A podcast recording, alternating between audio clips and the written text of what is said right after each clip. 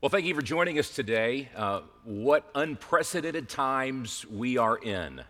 And this is uh, unusual for all of our lives to be in this time here in 2020, uh, facing the coronavirus and everything that it has brought. At the same time, we would all, as believers in Jesus Christ, as followers um, of the Lord, we would all say, God is still on the throne and He is in control, and we should not fear uh, for this season of our lives. If anything, we should be seeking Him, asking Him, What would you have us to focus on, Lord? What would you have us to get right? And to ask the Lord to go through our hearts and minds and say, Lord, what would you want to do in this season? Some people have said, Well, we believe that God is stripping away our idols. He's taking away everything that we have given way too much focus on. Everything from bars and nightclubs to movie theaters and entertaining events, sporting events. They're closed, at least for this season. What a good time to remind ourselves of what matters most. So today, as we, as we go through what our, our nation and the world is calling a crisis, how should we face this? What should we ask of the Lord? And more specifically, what shouldn't we ask of the Lord? My message today has a peculiar title What You Shouldn't Ask the Lord. And I think you're going to find this very interesting. And as I pored over these passages, today will be from the Old Testament in Jeremiah. I'm learning certain things that God said, ask me or don't ask me. And I found that very interesting because it applies to what we're going through today. But first, would you join me in starting this time off with prayer, asking the Lord to be with us, asking the Lord to teach us, to, to mold our hearts, that we would be tender toward Him in whatever He wants to say and do in our lives. Lord Jesus, you are on the throne. We acknowledge you. Father God, we thank you for loving us. We thank you for creating us. And we thank you that there is never a time where you are not in control. And yet, Lord, you have allowed our country, our world, to face something so uh, jarring and unusual. It has prevented us from going about just our daily lives. And Lord, many people have suffered and Lord, we do lift them up and pray for them, God, that you would be with their families, that you would turn their hearts and minds towards you, those that are grieving the loss of loved ones. God, would you be with them? And as we go to your word this morning, Lord, would you teach us? Would you speak to our hearts? And would you have your way? We give you this time and we ask you to be glorified. In Jesus' name, amen. I want to take you back to the book of Jeremiah, but first, in context, I need to tell you a little bit of the, the history of Israel.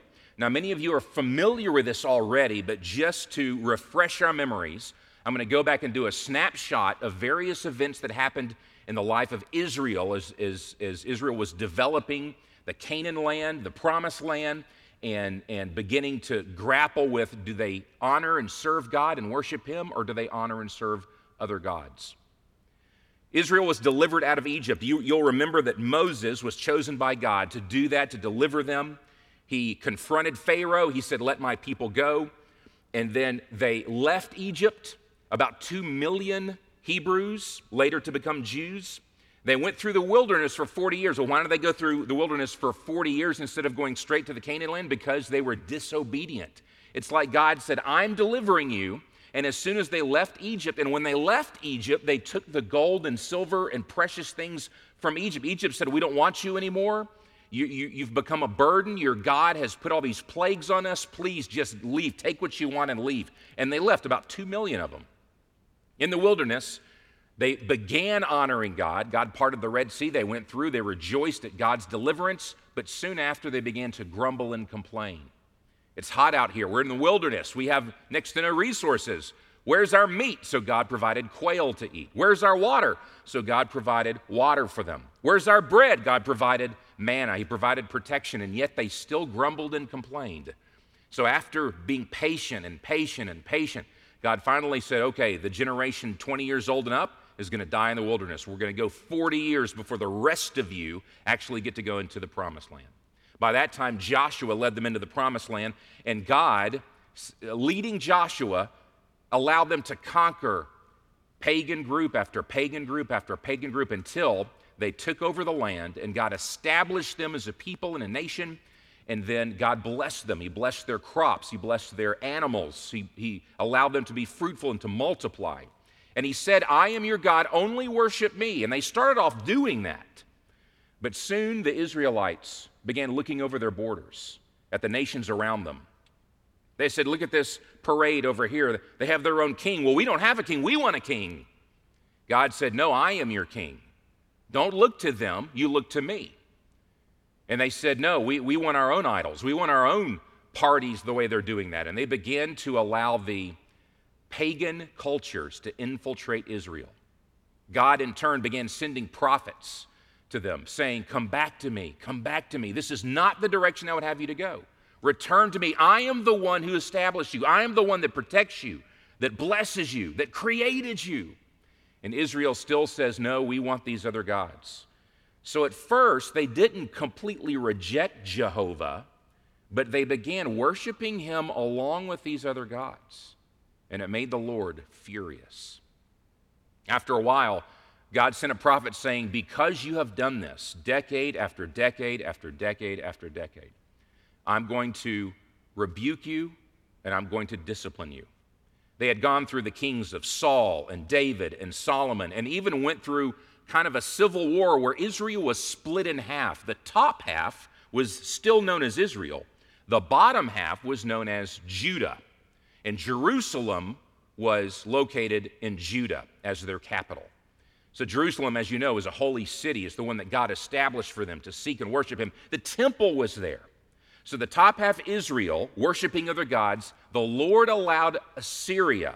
Assyria came in and destroyed them, took over, established their own governors and leaders in, in, in Israel for a season of their history. And the bottom half, Judah, did not learn a lesson from that. One of the prophets that continued to go say, Return to the Lord was Jeremiah. Jeremiah had a very hard job. None of us would ever want Jeremiah's job, even as prophet. Yes, the Lord spoke to him. Yes, he heard directly from God.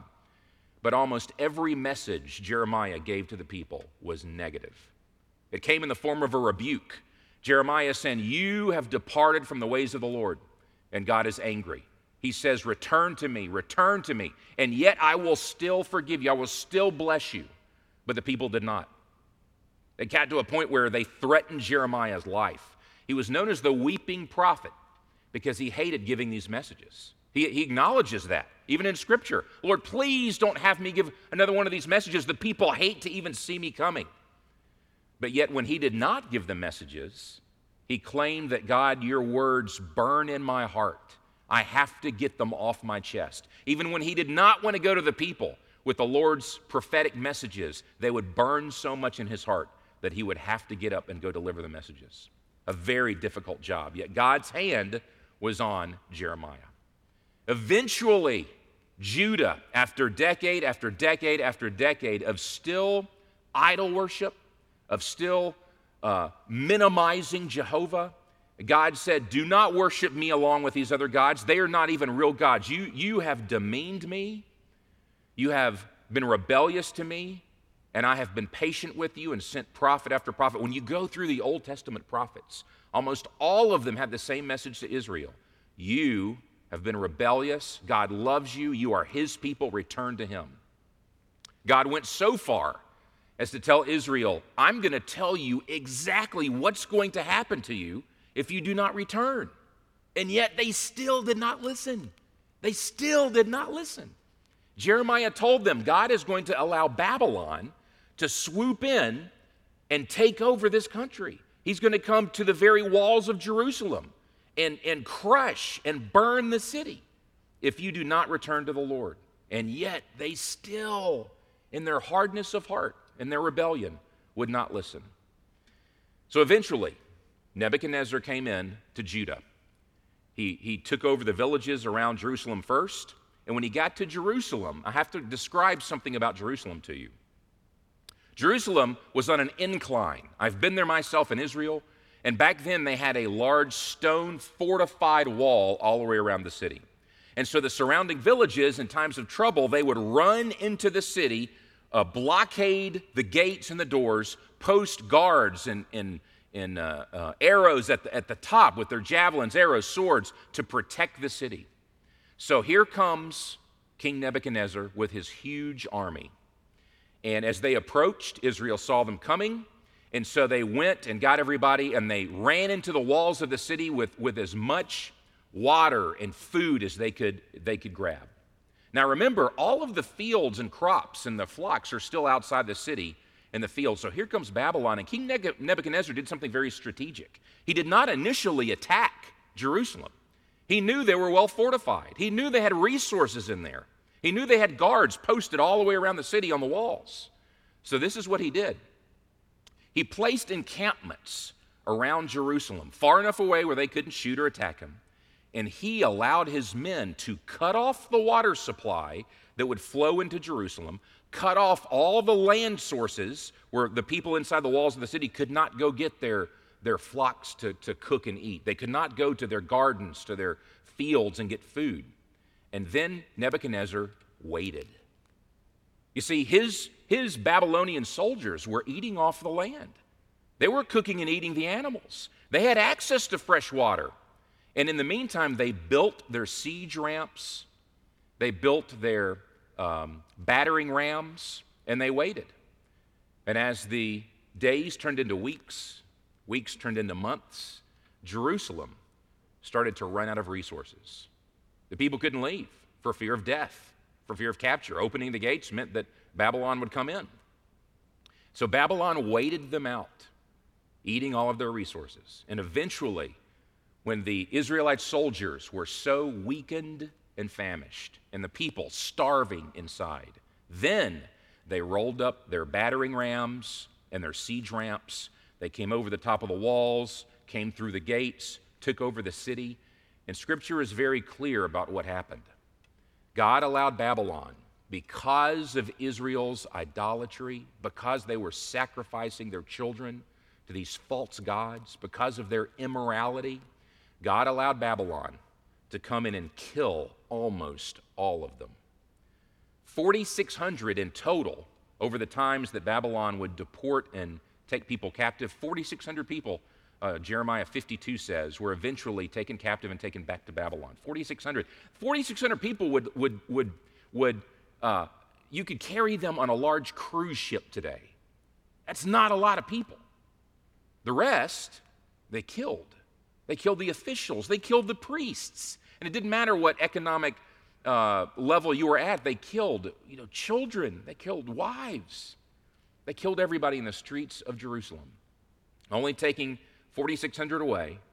And then they left the fewest people that weren't even in the city, that were poor, that uh, really served no danger to Babylon. They were weak, they were poor. And so when Babylon finished destroying the city, they took all the wealth out, they killed the people, and once they had gotten everything they wanted to take back to Babylon, they burned the city and collapsed the walls. Jerusalem was left in ruins. And again, only the poorest people were left. Babylon left a governor now that they had taken over the land. Babylon left a governor, his name was Gamaliel, left him to oversee with a few guard to oversee the poorest people and some scholars believe the people left in israel after this massive attack and destruction and after the babylon army had left. They think there was about 2000 jews left. 2000 jews. And they were the poorest they were the weakest. The reason babylon left them alive was they said we want you to replenish the fields and the vineyards for us. So you're the workers. Yes you can live off that but you have no army, you have no fortress anymore, and you serve the governor of Babylon that is left here in Judah. What a horrific time. What a crisis for the people that God chose for himself. And again, people say, How could God allow that to happen? Well, the reason he allowed it to happen is because of their continual wickedness. Again, decade after decade after decade after decade, God showed amazing patience and yet Israel hardened their heart and said, We will do what we want to do. We might give you a passing glance, God. We might show up on the Sabbath to temple and acknowledge you, but during the week, we're doing whatever we want to do. We're acknowledging all the other gods we want to acknowledge. And God said, I will not have that. So after calling them back, calling them back, calling them back, calling them back, he finally said, Babylon, you can have your way with my wayward wife. So uh, Jeremiah was initially taken captive. Initially, he was taken captive. When the captain of the guard realized who he was, that he was the prophet that had accurately prophesied what would happen, and that his God truly spoke to him, God gave him favor in the eyes of Babylon, and they let Jeremiah go. They said, You can stay here if you want to with the other captives, or you can head back to your homeland, but there's nothing there. Jeremiah chose to go home. So, this is what I want to share with you first. This is a summary of God's feelings during this time. Now, you and I tend to have a very selfish view sometimes when we read Scripture because we read it from our perspective. How would I have felt? What does this mean for me? And you should do that to a degree. What does this mean for me? But this time I want you to read this from God's perspective. I'm going to start in Jeremiah 32. I'm going to read verses 28 to 35. Therefore, this is what the Lord says I will hand this city over to the Babylonians and to Nebuchadnezzar, king of Babylon, and he will capture it. The Babylonians outside the walls will come in and set fire to the city. They will burn down all these houses where the people provoked my anger by burning incense to Baal on the rooftops and by pouring out liquid offerings to other gods. Israel and Judah have done nothing but wrong since their earliest days. They have infuriated me with all their evil deeds, says the Lord. From the time this city was built until now, it has done nothing but anger me, so I am determined to get rid of it. Imagine that. God saying of Jerusalem, I am determined to get rid of it. He loved Jerusalem. That was the holy city. That was the place he chose to have his temple and his people worship him. And now he says, I am determined to get rid of it. Why would God get to that point? Because of the rebellion and wickedness of the people. Let's keep going. This is verse 32 the sins of Israel and Judah, the sins of the people of Jerusalem, the kings, the officials, the priests, the prophets. Those would be false prophets. They have stirred up my anger. My people have turned their backs on me and have refused to return. Even though I diligently taught them, they would not receive instruction or obey. They have set up their abominable idols right in my own temple, defiling it. They have built pagan shrines to Baal in the valley of Ben Hinnom and there they sacrificed their sons and daughters to Molech. I have never commanded such a horrible deed. It never even crossed my mind to command such a thing. What an incredible evil causing Judah and, and Israel to sin so greatly. Now, let me point this out here. This is not the, the main point of my message today, but reading these verses saying they sacrificed their sons and daughters to Molech. When a baby was born, they would take it to this god Molech and they would burn their own innocent children in the fire to this false God.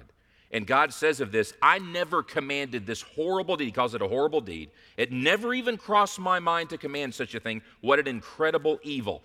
If God calls that an incredible evil, what does he think about what our culture is doing? Saying, well, we're choosing our rights. My body, my right, my choice. What would he think of that?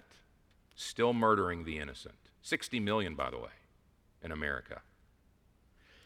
Babylon surrounded Jerusalem, cut, cut them off, and, and, and, and as I said earlier, came in and, and took them over. Okay, so those are God's feelings toward the people at that time um, that were just continually rebellious. So Jeremiah is released. Now, I have to bring you up to speed on what happened next. The governor I mentioned that Babylon left in Israel to watch over this remaining few thousand people to, for the vineyards and the, and the, and the, um, the fields, really to, to get them flourishing again for Babylon. There was a few rebellious view, uh, Jews who said, We don't want anybody from Babylon here, and they assassinated that governor. The rest of the people, the rest of the 2,000 people, freaked out. They said, Wait a minute, Babylon just left from annihilating all of our relatives, burning down Jerusalem. They leave a governor and a few guards, and you've just killed him too. What do you think the king of Babylon's going to do when he hears about this? So they freaked out and they said, We don't have protection. There are no more fortified cities, there are no more walls to hide behind. We're, we're exposed. We don't have an army. We're, we're poor farmers. What are we going to do now? And remember when I said Jeremiah was released? Here comes Jeremiah. And so they see him coming and they rush to him and they say, Jeremiah, what are we going to do? Should we, should we flee to Egypt? Yes, we'll flee to Egypt and we'll beg them to take care of us. You know, at least they have some protection that they might give us. They said, Jeremiah, please ask God what we will do. And, and whatever God tells us to do, that's what we'll do. Keep that in mind. So I'm going to uh, now jump to Jeremiah chapter 42, and I need you to hang with me here because this is, we're getting to the main point of this message. I'm now going to read from Jeremiah 42, verses 2 through 22, and listen to the people as they approach Jeremiah, who's now back from being captive. So it's Jeremiah and about 2,000 of the poorest people in Israel. The people said, Jeremiah, pray to the Lord your God for us. As you can see, we're only a tiny remnant compared to what we were before. Pray that the Lord your God will show us what to do and where to go. All right, Jeremiah replied. I will pray to the Lord your God as you have asked, and I will tell you everything he says. I will hide nothing from you. I'm not hiding anything. They said to Jeremiah, May the Lord your God be a faithful witness against us if we refuse to obey whatever he tells us to do. Whether we like it or not, we will obey the Lord our God to whom we are sending you with our plea. For if we obey him, everything will turn out well for us. Now, that's true. If you obey the Lord, it will go better for you than it would have otherwise. Not to say it will be easy, but walking with the Lord is always the better choice. So, again, let's look at what's going on. The remaining people are exposed, no protection. The governor has been killed. They ran off the assassin. Jeremiah comes back. They said, Jeremiah, we're scared. When Babylon hears that we've killed the governor, he's just going to send the army to wipe the rest of us out. Should we flee to Egypt? Pray to God, ask him what to do, and whatever he says, that's what we'll do. So Jeremiah goes. And it's interesting here that God did not answer Jeremiah to give them a, a, a, his response for 10 days. 10 days. Why? You see, the people were so anxious and fearful. They said, Surely God's going to tell us to go back to Egypt for protection, for resources, for help. And we will fall on our face before them and say, Egypt, help us. Oh, protect us. That's what they were thinking. So God waits another 10 days, which no doubt made them even more anxious. What's taken him so long? What's God doing? And then Jeremiah comes back with God's answer. So let me read you what God says. And this is, we're getting to the main point of my message today. This is after 10 days. Jeremiah returned and gathered all the people together. Now I'm going to start in verse 9, Jeremiah 42, verse 9. Jeremiah said to them, You sent me to the Lord, the God of Israel, with your request, and this is his reply Stay here in this land. If you do, I will build you up and not tear you down. I will plant you and not uproot you. For I am sorry about all the punishment I have had to bring on you.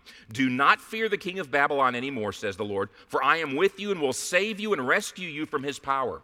I will be merciful to you by making him kind, so he will let you stay in your land. Okay, is there any better response you could have wanted from God? Think about this.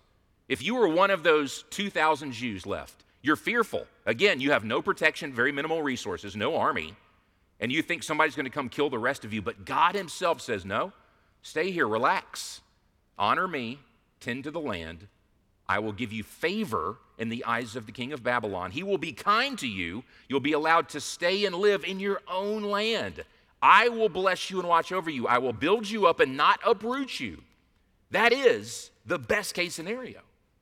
But God continues because some, there's a twist coming here.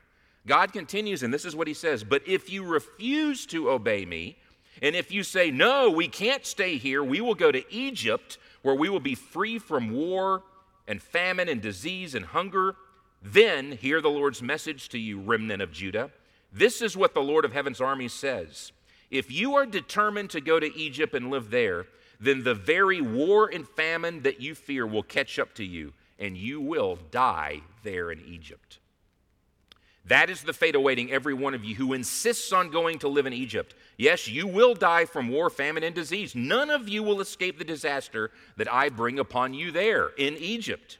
This is what the Lord of heaven's armies, the God of Israel, says Just as my anger and fury have been poured out on the people of Jerusalem, So they will be poured out on you when you enter Egypt. You will be an object of damnation, horror, cursing, and mockery. You will never see your homeland again. So listen, Judah, do not go to Egypt. Do not forget this warning I've given you today. For you were not being honest when you sent me to pray for the Lord your God. This is Jeremiah talking. He says, You weren't being honest. You said, Tell us what the Lord says, and we will do it. And so I've told you exactly what he said, but you will not obey the Lord your God any better now than you have in the past. So you can be sure that you will die from war, famine, and disease in e- Egypt, where you have already determined to go. So what happened here? God gave them the best case scenario to stay and be protected and blessed by God or to go to Egypt for the worst case scenario, where war, famine, and disease would catch up to them in God's wrath for disobeying Him. What do you think they chose? They chose Egypt. Now, this is the main point of my message. You know, mo- most ministers, when they preach, have an, a number of points, at least three points in a poem. I have one main point, point, and here it is. Do not go to the Lord for guidance when you have already determined in your heart what you're going to do. Do not go to the Lord for guidance when you have already determined in your heart what you are going to do. In other words, the people said to Jeremiah, Ask the Lord what, what to do, and we'll do whatever he says. But they had already determined we're going to Egypt. In other words, we're just hoping that God tells us what we already want to do. Is that acknowledging God for who he is? Is that acknowledging him as the one that sits on the throne? the God of the universe, the Lord of heaven's armies, the one who is omniscient and omnipotent and knows your future. That's minimizing God when you say, God, I've already determined what I'm going to do. I just want you to agree with me. That's what the people of Israel did. So, those 2,000 people, and only a few stayed. Jeremiah didn't want to go. Only, only a, a, a, few people survived this. And of course, later the, the captives from Babylon would come back and reestablish Israel.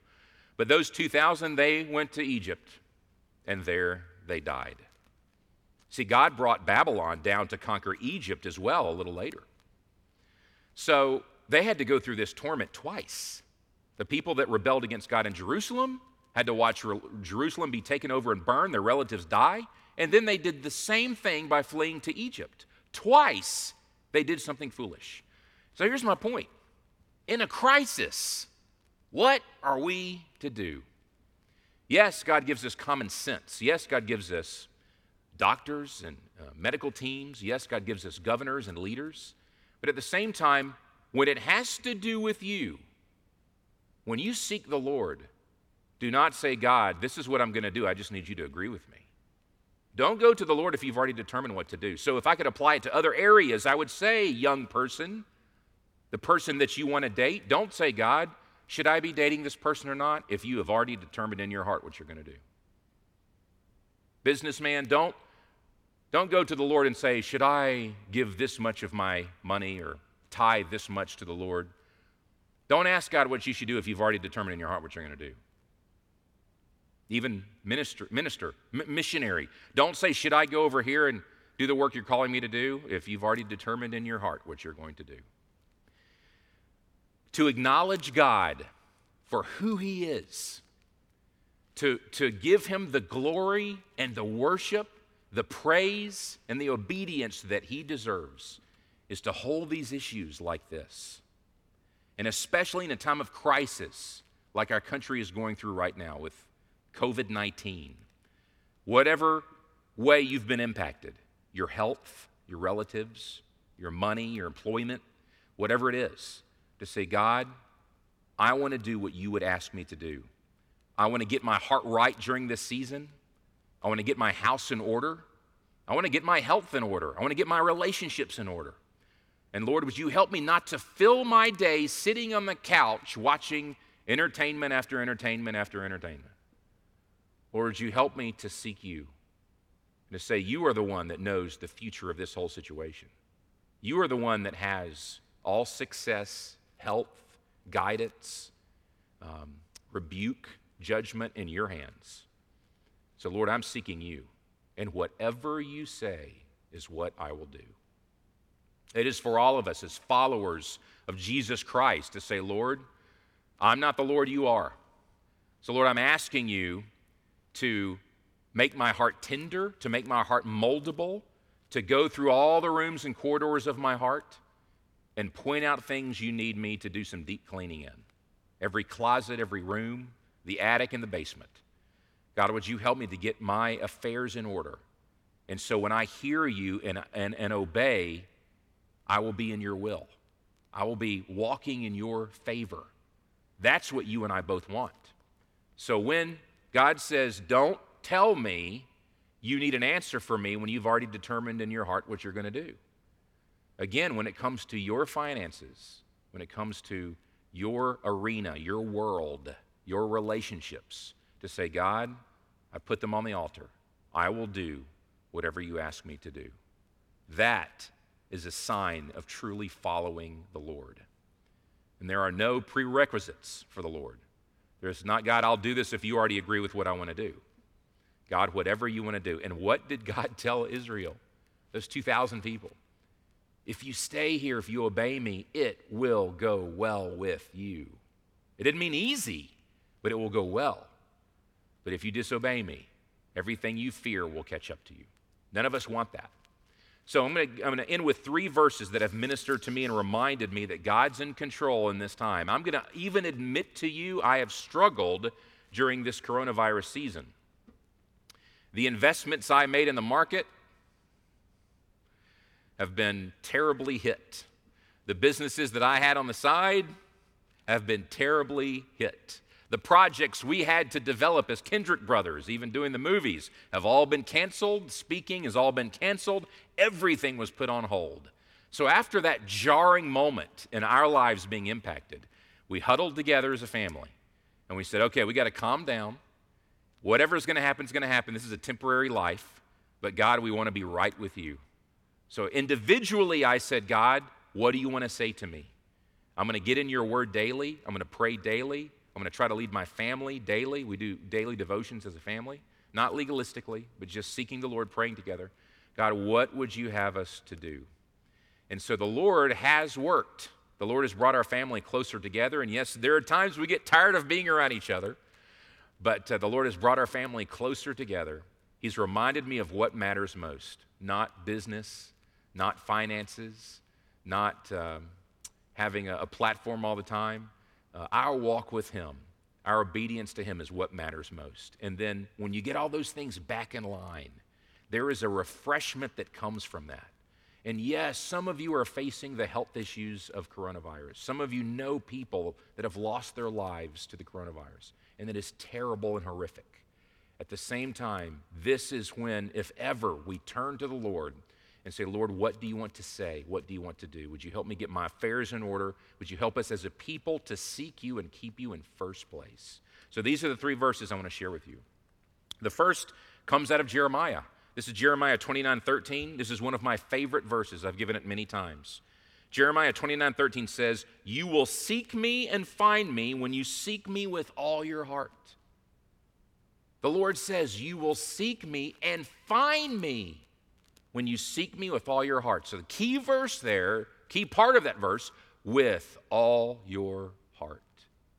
Again, after everything that we've read, after everything I've shared with you today, don't go to the Lord and ask for something when you've already determined what you're going to do ahead of time. Don't ask Him. It'd be better to go with an open heart and ask Him what to do. And when you do, do it with your whole heart. You will seek me and find me when you seek me with your whole heart. Proverbs 3, 5, and 6. You are familiar with this verse also in the Old Testament. Trust in the Lord with all your heart, and do not lean on your own understanding. In all your ways, acknowledge Him, and He will make your path straight. Again, this is not a promise that everything will be comfortable, it is a promise that He will show you the path that He wants you on, and the best place to be is where God wants you in the center of His will. But again, the first part of that verse trust in the Lord with all your heart. Not part of your heart, not contingent on if He agrees with you, it's with all your heart. The final verse, James 4 8. James 4 8 from the New Testament. Draw near to God, and He will draw near to you. Do you want to hear from the Lord? Draw near to Him. He, he says in these verses, I want to be found. I will allow myself to be found when you seek me with all your heart. When you draw near to me, I will draw near to you. We have to remember our faith is not just about us and what we get out of it. Ultimately, our faith is about honoring and glorifying the holy God who already runs the universe. The holy God that created us and knows us and loves us more than we know ourselves or love ourselves. That's the God we want to please. So today, I hope this reminds you in, in a time like this, even though Jeremiah is a tough book to read, there is encouragement we can get out of it. God loves you, He's in charge. He wants you to seek Him, and He will be found when we do. Would you pray with me as we end our time together? And when we finish, I, I, I hope and pray that this season, though jarring and uncomfortable and fearful at times, will end up being a season we look back on and we see growth and we see a time of intimacy with the Lord that we've not had before. And even the church, as we all gather back together in the walls of a building here or there, is not just about us gathering together, but we come with hearts that are renewed and refreshed to seek the Lord. Would you pray with me? Father God, you are indeed the Lord of heaven's armies. You are the same God that spoke to Israel all those years ago as you are today. You love us. You want us to seek you, to worship you, to obey you. You want what's best for us, God. And Lord, our hearts are right when we want to please you. So I ask that every person that's watching this, every person that's listening to this message, God, would you have them to check their own heart and to say, God, help me get away from anything that is making my heart calloused and wanting to turn away from you. And Lord, even if I'm not real interested in seeking you, Lord, you, Lord, would you would you stir my heart up where I am interested once again to seek you, God? Anything that's in my life that displeases you, would you point it out, Lord, and convict me? Where I say, Yes, Lord, I will, I will deal with all of these things in a manner that pleases you. So that at the end of all of this, Jesus Christ is glorified. Father God, you are you are uh, pleased and acknowledged, and may our lives reflect the holy God that we worship and serve. And we ask all of this in Jesus' name. Amen.